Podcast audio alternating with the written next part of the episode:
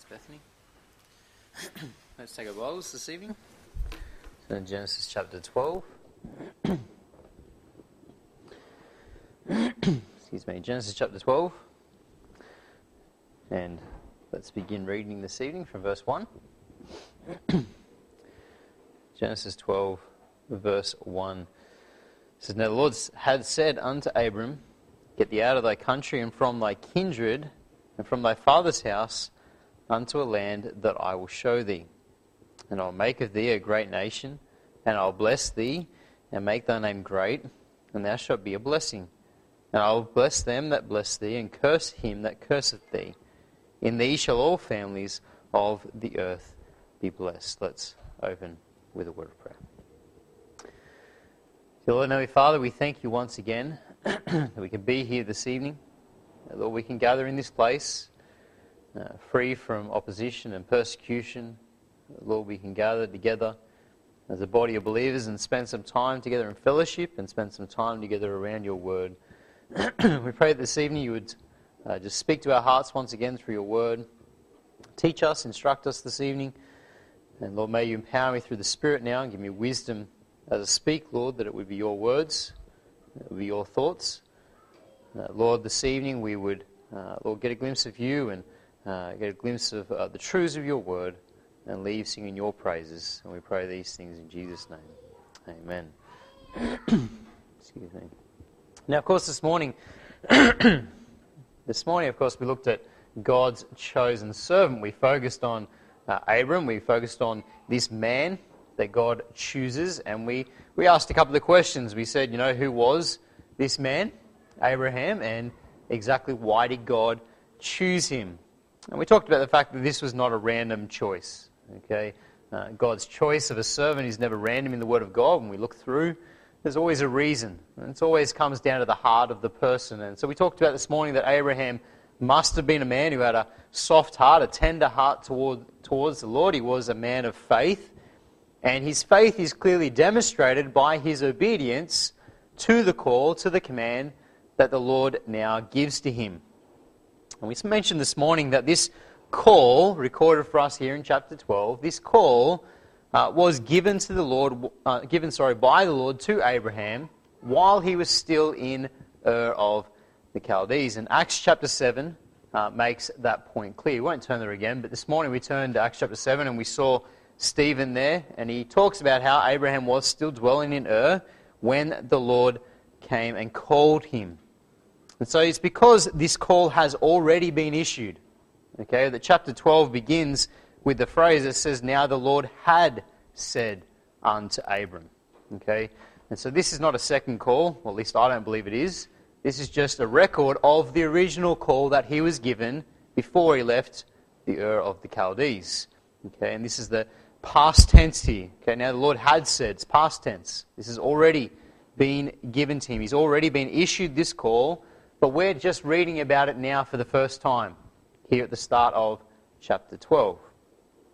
Now, here in Genesis, we're not told exactly how the Lord came and spoke to Abraham. But in Acts chapter 7, verse 2, Stephen tells us that the Lord of glory appeared unto him. The Lord appeared unto him. So this was more than him just hearing a voice. Okay? Is more than just him having a, a vision, if you like. The Lord of glory Acts 7, Stephen says, the Lord of glory appeared unto uh, Abraham. Actually appeared unto him. And again, we're not told exactly in what form or in what way, but God appeared and God spoke to Abraham, issuing him this call. Now we know from New Testament passages like John chapter 1, verse 18, it says, No man hath seen God at any time. The only begotten Son, which is in the bosom of the Father, he hath declared him. And so the New Testament tells us clearly that no man has ever seen God. Okay, God's word is very clear on that point. In Exodus 33 and verse 20, God tells Moses that no man can look at his face and live. Let's just turn there. Exodus 33. Exodus 33.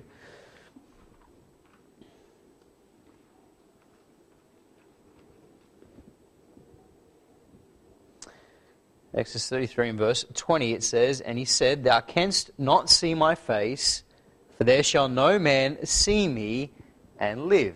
Okay, the Lord talking to Moses here. He says, You can't see my face because no man can look upon my face and live.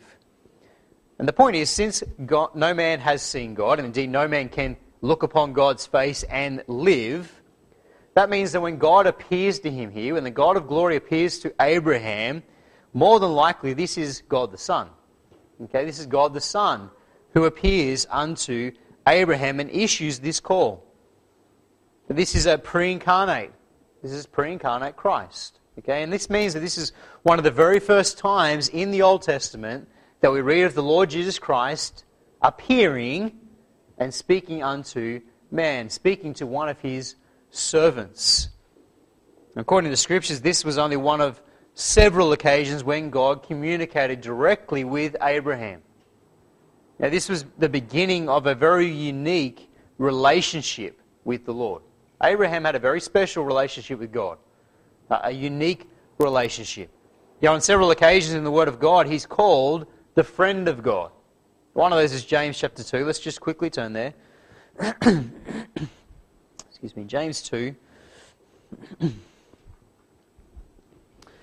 verse 23. James 2, verse 23, it says, And the scripture was fulfilled, which saith, Abraham believed God, and was imputed unto him for righteousness, and he was called the friend of God. This is a very honourable title, isn't it? Imagine being called the friend of God, being known as the friend of God. That's Abraham. Indeed, right throughout the scripture, we see uh, God referred to as being the God of Abraham. And so God himself is associated with him. This is Abraham's God.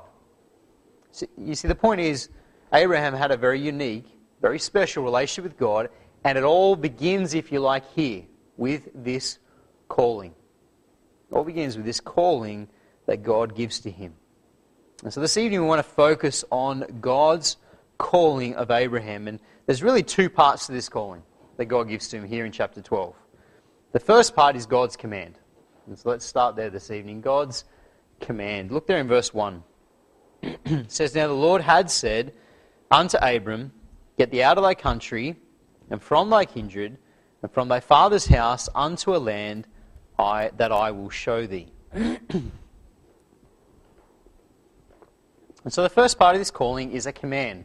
That God's command is very clear, isn't it? Get thee out of thy country, from thy kindred, and from thy father's house unto a land that I will show you. That's God's command issued to this man, Abraham or Abram.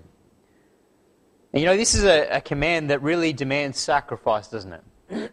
demands sacrifice from Abraham. You know, God's calls are not always easy for us to follow, are they? Oftentimes, when God calls someone to be his servant, there is sacrifice to be made. And this call to Abraham was no different. God was calling him to make some huge sacrifices as he stepped out by faith to follow the Lord's will. Now, as I mentioned this morning, Abraham at this time, he's, he's living in Ur. Okay, he's living there, and, he, and, and that means that he's living in one of the most important cities at the time. You know, he's living in this, this city that's right there on the Persian Gulf. It's right there on the coastline. It's this important port city with the, you know, the ships coming and going. There's trade going on. It's an important place to live in a commercial centre. Now, the commentator Gertz writes this. He says the city covered about four square miles and had a population of about 300,000 people. History records and archaeology confirms that many of these people were highly educated. They, had, they were proficient in mathematics, astronomy, weaving, and engraving. You see, the point is, this is an incredible city for the times. Okay? An incredible city in its day. And, you know, really, in the eyes of the world, this is a, a perfect place to live, isn't it? You think about it. In the eyes of the world, this is a perfect place, an ideal place to live, an ideal place to grow up. It's an ideal place, if you like, to raise a family.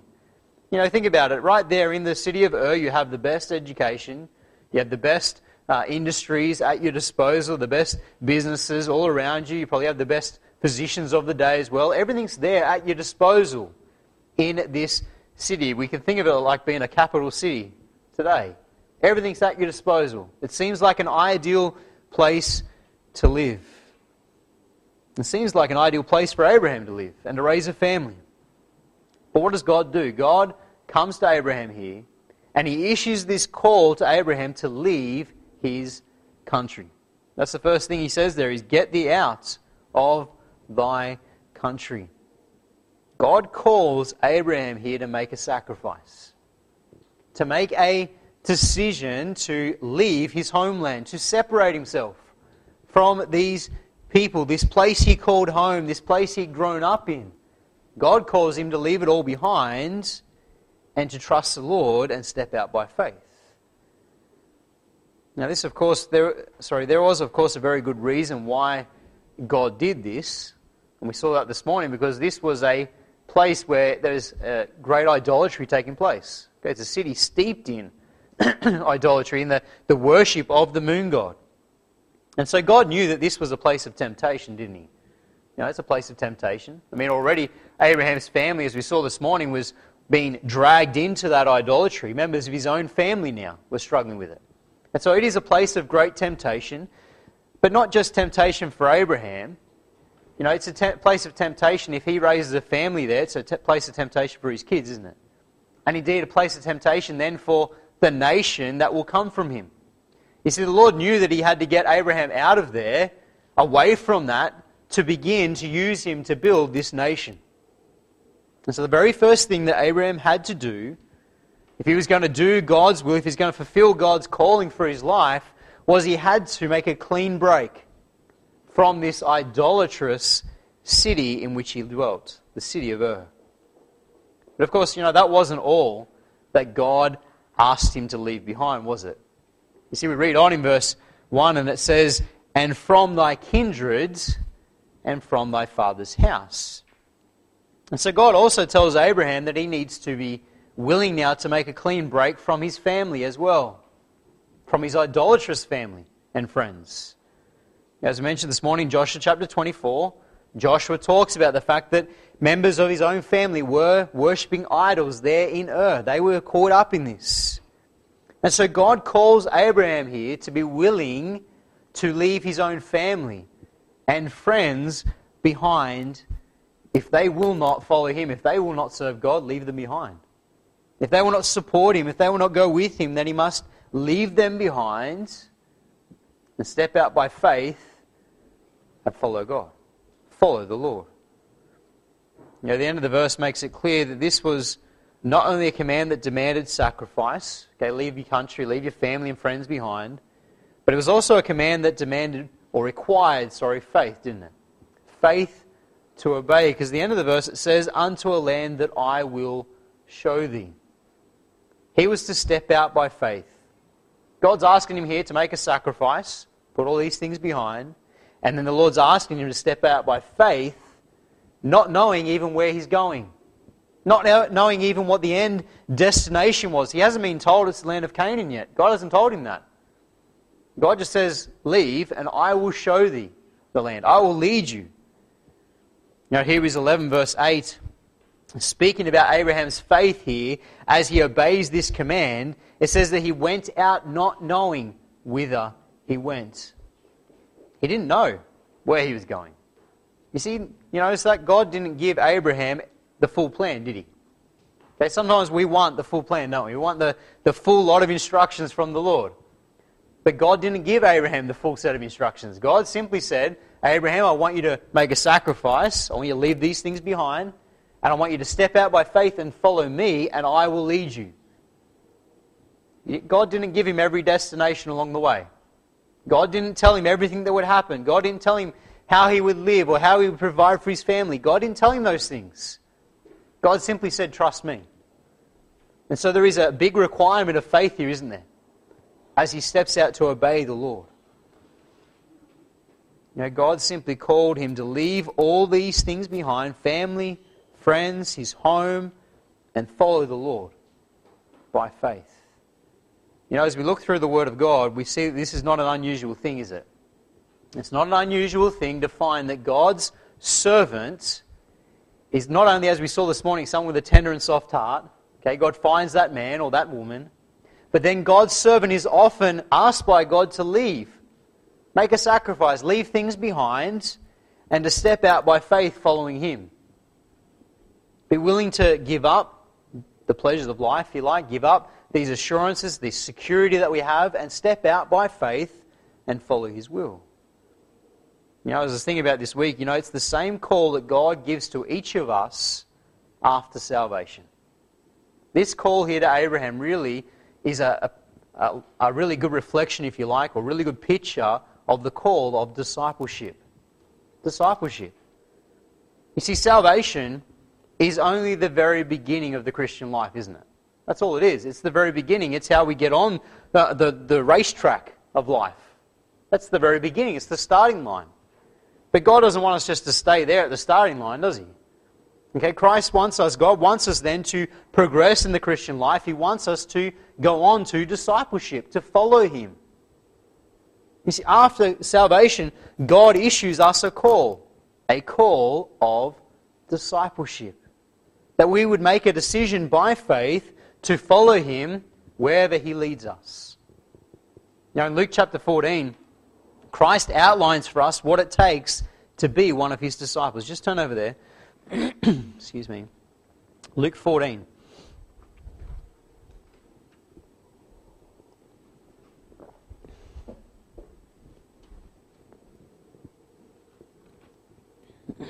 Luke 14, and let's read from verse 25. Says, And there went great multitudes with him, and he turned and said unto them, If any man come to me, and hate not his father and mother, and wife and children, and brethren, and sisters, yea, and his own life also, he cannot be my disciple.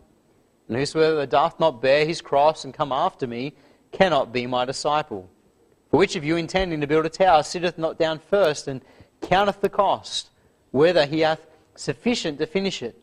Lest haply after he hath laid the foundation and is not able to finish it, all that behold it begin to mock him, saying, This man began to build and was not able to finish. What king going to make war against another king sitteth not down first? and consulteth whether he be able with ten thousand to meet him that cometh against him with twenty thousand. Or else, while the other is yet a great way off, he sendeth an ambassage and desireth conditions of peace. So likewise, whosoever he be of you that forsaketh not all that he hath, he cannot, cannot be my disciple. Christ outlines very clearly here what it takes to be one of his disciples.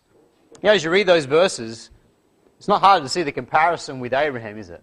Not hard to see the comparison with what the Lord is asking of Abraham here with this call, what God required of him. Now, in verse 26, Christ tells us here that we must be willing to give up family and friends to be his disciple. That's what it says, verse 26. If any man come to me and hate not his father and mother and wife and children and brethren and sisters, yea, and his own life also, he cannot be my disciple. The call to discipleship means that we must be willing to give up family and friends and follow Him. Now, we've talked about it before, but the word hate there is used in a comparative sense, isn't it? Okay? It's saying that we are to love God so much that our love for our family seems like hate in comparison. Okay? We don't actually hate our family. But that's the idea. We love God so much that we're willing to leave family and friends behind if that's what God asks of us. We're going to leave them behind and step out by faith. See, the point is, if they will not support us in serving the Lord, in following Him, then you leave them behind. That's really what the call to discipleship is. That's the call to each of us as believers. We put Him first, before family, before friends. Now, sometimes that's a hard decision to make, isn't it? Hard decision to make to give up family, and friends and put the Lord first. In verse 27 to 33, as we just read before there, Christ talks about counting the cost. He talks about the great cost of being one of his disciples. It costs us something, it takes sacrifice, just like God asked here of Abraham sacrifice. When Christ calls us to discipleship, it's a call of sacrifice.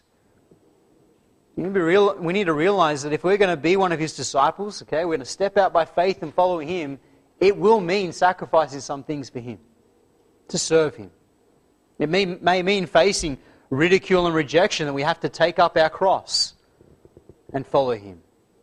It may mean leaving our home, our job, security, the comfort that we know. we may have to be willing to give it all up to follow him. You see, that's what true discipleship is. That's the call that he issues to us. It's that willingness to make a sacrifice for him. He's first before everything else. Now, let me be clear here. that doesn't necessarily mean that we're going to have to give up all those things. we need to understand that. It doesn't necessarily mean that we're going to have to give up all those things to follow Him. We may not ever be asked by the Lord to move from where we, we know the comforts, the place we live. We may not ever be asked by the Lord to leave family behind and friends. But the point is that we must be willing. That's the point. Must be willing to leave it behind, to sacrifice all for Christ. You see, that's God's call to all of us as believers, isn't it? And when we have a soft and tender heart like Abraham, we will be willing to answer that call. You see, there's a wonderful connection here, wonderful flow on. When our heart is right with the Lord and whether someone God can use, we will be ready and willing to answer that call of discipleship. We'll be ready and willing to answer His individual call to our life. The will He has for us here on this earth. As we read on in that passage, we see, secondly, now, not only did God give to Abraham a command, but God also gave him a promise. Let's go back there. God's promise is our second point this evening. Genesis chapter 12. we see God's promise. Verse 2 says, And I will make of thee a great nation, and I'll bless thee, and make thy name great, and thou shalt be a blessing. And I'll bless them that bless thee, and curse him that curseth thee and in thee shall all families of the earth be blessed. You know, Abraham may not have been told by God everything that lay before him. He may not have been told that. He may not have been told exactly where he's heading, exactly what the plan was. But God gave him something far better. Do you notice that? God gave him a promise. And that's far better than God giving him every single reason, every single direction along the way. Far better than that is a promise of what's at the end. Okay, that's what he gives him here a promise of what's in store if he will obey.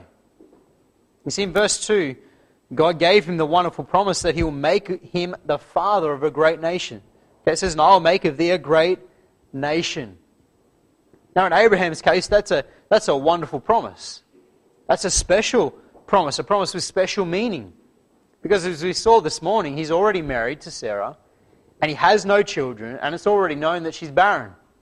Okay, so he has no children. And so basically, this is the Lord declaring what? I'm going to give you children. That's the Lord declaring that. This is the first time God's making that promise to him. God's promising that Sarah will conceive. She'll have at least one son, and that from that son they will end up with many descendants. They'll end up with a great nation coming from Abraham and Sarah. This is a wonderful promise for Abraham from God. But not only that, God goes on and he says, And I will bless thee.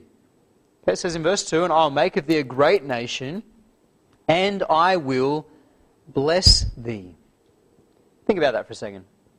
God's asking him here, in verse 1, as we just saw, God's asking him basically to give up everything he's ever known, to leave it all behind. Leave all the, the blessings of this life behind city, family, friends, security, comfort. Basically, all the earthly pleasures. God says, leave it all behind. And what does God promise? He says, Don't worry, Abraham, I will bless you. I will bless you. You see, basically, God promises that He will more than make up for it. He says, Leave all these things behind, but don't worry, I'm not going to shortchange you. I will bless you. I will bless you. God will bless you. You know, the blessing of God is always far superior to the blessings of this earth, isn't it? The blessings of this temporal life. The blessings of God are always superior. And that's what God's promising here. He says, I'm asking you to give up these things, Abraham, but don't worry, I will bless you. And then finally in verse 2, the Lord declares that he will make his name great. It says in verse 2 again, And I will make of thee a great nation, and I will bless thee, and make thy name great. Now, again, remember Abraham. He's a nobody. We talked about this this morning. He's a nobody. Okay, he's probably the, the, the youngest son. He's certainly not the eldest son, and so he has no birthright, no blessing from his father coming his way as such. He's a nobody. But God here declares, He says, I will make your name great. He's going to become the patriarch of, a, of, a, of his own house, the patriarch of a nation. And indeed, his name would be great in the whole earth, not just amongst his family and friends and his descendants, it would be great in the whole earth. Basically, God promises here to exalt Abraham, to exalt him. You see, the point here is that God is promising, sorry, that what God is promising to do for Abraham was going to more than make up for what God was asking him to give up. Do you notice that? Okay, the promises of God, what God says oh, he will give to him, was going to more than make up for. It was going to exceed what Abraham was asked to give up. The point is, God never shortchanges his people, does he? God never shortchanges his people. The blessings of God are always superior, always superior to what we leave behind. And that's the case here with Abraham as he steps out by faith with these promises in view. That's where his faith rests, isn't it? He's resting his faith in God that God will keep his promises. And the same is true for us as believers. And as we saw, the call to discipleship, it's one that requires sacrifice, doesn't it? A willingness to give up for all for Him and to step out by faith. But you know, we can be sure that whatever we have to give up for the Lord, God's not going to shortchange us. He's not going to shortchange us. God's blessings to us as we serve Him in this life will more than make up for the sacrifices we might have to make of worldly pleasures, or family and friends, or comfort, whatever it might be. God's blessing will always make up for it. In Mark chapter 10, Peter basically asks the Lord, he says, What will our reward be for giving up these things and following you? Just turn over there, Mark chapter 10. Let's read the Lord's response. Mark chapter 10.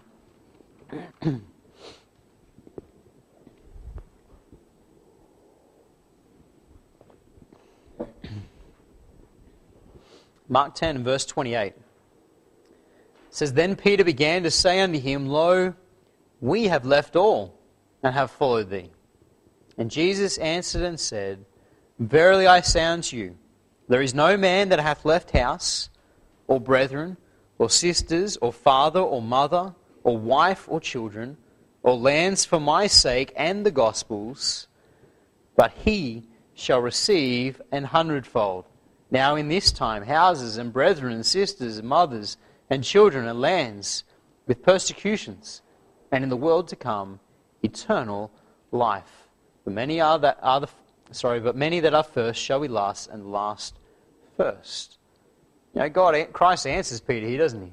He says, Peter, don't worry, you won't be shortchanged. If you've given up these things in this life, you'll receive hundredfold. In other words, the Lord says, I will take care of you. I'll bless you.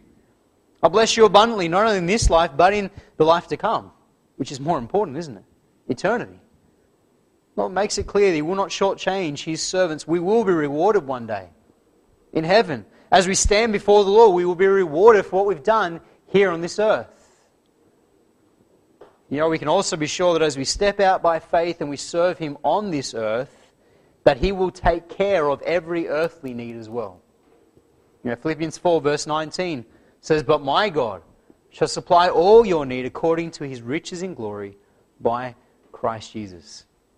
As we step out by faith and follow him in discipleship, follow his will, his calling for our lives, we can be sure he will supply our needs.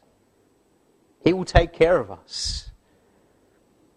And so the point is that this decision to follow the Lord, it may be one of sacrifice, yes.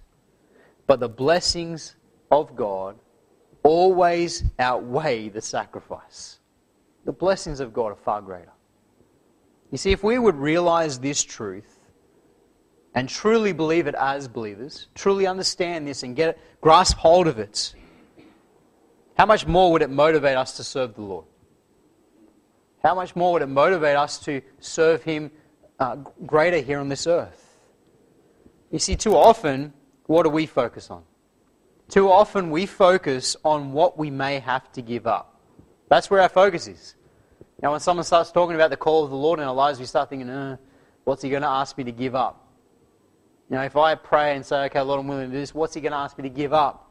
What's he going to require of me? That's too often what our focus is on, what we might have to leave behind. Instead, what we need to focus upon is the Lord and his promises and what he has in store for us. Stop looking at this life and, and the, the, the pleasures of life. They don't matter, they don't last. They don't, they, they don't have any concern for eternity. We need to get our eyes off those and stop worrying about that. Look at the, the Lord, look at His promises, and say, okay, Lord, that's what you've said. I'll trust you. If that's our focus, how much more motivated will we be to serve the Lord? How much more motivated we'll we be to give up some of these things in this life and serve Him? If we're willing to trust Him. Now, one commentator wrote this. He said, Fire up the hearts of, of the young with all the beauty and blessedness of the service of Jesus, and they will not find it so hard to leave nets and fishing boats and friends, to forsake all and follow Him. It's true, isn't it? Our hearts are fired up with the knowledge of His blessings, the blessedness of serving Him. It won't be so hard to leave those things behind, will it? To sacrifice those things for Him. See, that's where our focus needs to be on His wonderful promises. If we keep those things in focus, it's much easier to serve the Lord. Much easier to give up things as the Lord asks us to. You see, what we're leaving behind, as I said, is nothing compared to what He has in store for us. His promises are always greater. Now, at the end of verse 2 here, as if this wasn't enough for Abraham, we see that God gives him even more of a promise. At the end of verse 2, it says this And I'll make thee a great nation, and I'll bless thee, and make thy name great, and thou shalt be a blessing. God adds this phrase at the end to this promise here. He says, And I will make you a blessing unto others. God promises to make him, Abraham, a source of blessing unto those around him. Now, of course, verse 3 we're told exactly what this blessing would be, what form it would take. It says in verse 3 And I will bless them that bless thee, and curse him that curseth thee, and in thee shall all families of the earth be blessed. God says to Abraham, He says, I'll bless those who bless you, bless your descendants, I'll bless them. Those who curse you, I'll curse them. And then he sums it up and he says, In thee shall all families of the earth be blessed. You see, that's a wonderful promise that through him the Messiah would come. That's what it is. This is a declaration that through him, through his descendants, the Messiah would come and be a blessing to all mankind. And you know, the wonderful truth is that as we look at these promises here, God has kept every single one of these promises to Abraham. You realize that? God kept them all. God did make of Abraham a great nation, the nation of Israel. God did indeed bless him abundantly, gave him everything he'd given up and more. God did make his name great in the earth. Everybody knows who Abraham is, the father of Israel, even today. His name is great in the earth, exalted. And indeed, most important of all, indeed through him, through his descendant, the Lord Jesus Christ, Every nation of the earth has been blessed. Galatians chapter 3, let's just turn there as we finish. Galatians 3.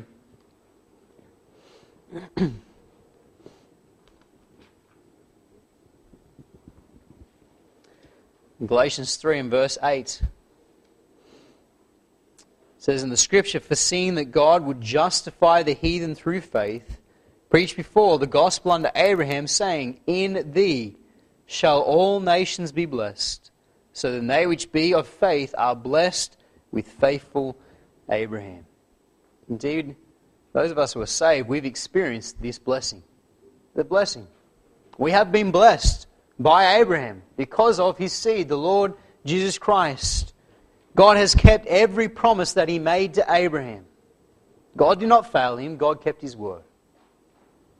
You see, the wonderful truth is that as believers, when we surrender to the Lord, when we likewise give Him complete control and we make that decision to step out by faith and follow Him in discipleship, God will not let us down. God will keep every promise that He has made to us. And He will make us a blessing unto those around us, just like He made Abraham a blessing. He'll make us a blessing to those around us as well as we serve Him. I wonder this evening have we heeded the call, the call of discipleship? Have we stepped out by faith, trusting in His promises? It's a call that God issues to every single one of us as believers. Have we uh, surrendered ourselves? Have we obeyed that calling upon our lives? As Romans 12:1 says, and we presented our bodies a living sacrifice, holy, acceptable unto the Lord, which is our reasonable service. Have we made that decision? Let's close in a word of prayer. Dear Lord and Heavenly Father, we thank you for your word. We thank you, Lord, for the example of Abraham that we've looked at this morning and this evening, Lord. This man whose heart was tender and soft before you, a man that you could use. And Lord, when you issued that call, Lord, he surrendered all. He was willing to sacrifice all and put his faith in the promises of what you had in store for him ahead. Lord, may you help us each to realize that, Lord, after salvation, you have a call for us as well, a call of discipleship. And Lord, yes, at times it is one of sacrifice, but it's also one of great blessing. Lord, may you work in our hearts this evening. May we be willing to surrender all to you, to step out by faith and follow you, we pray, in Jesus' name.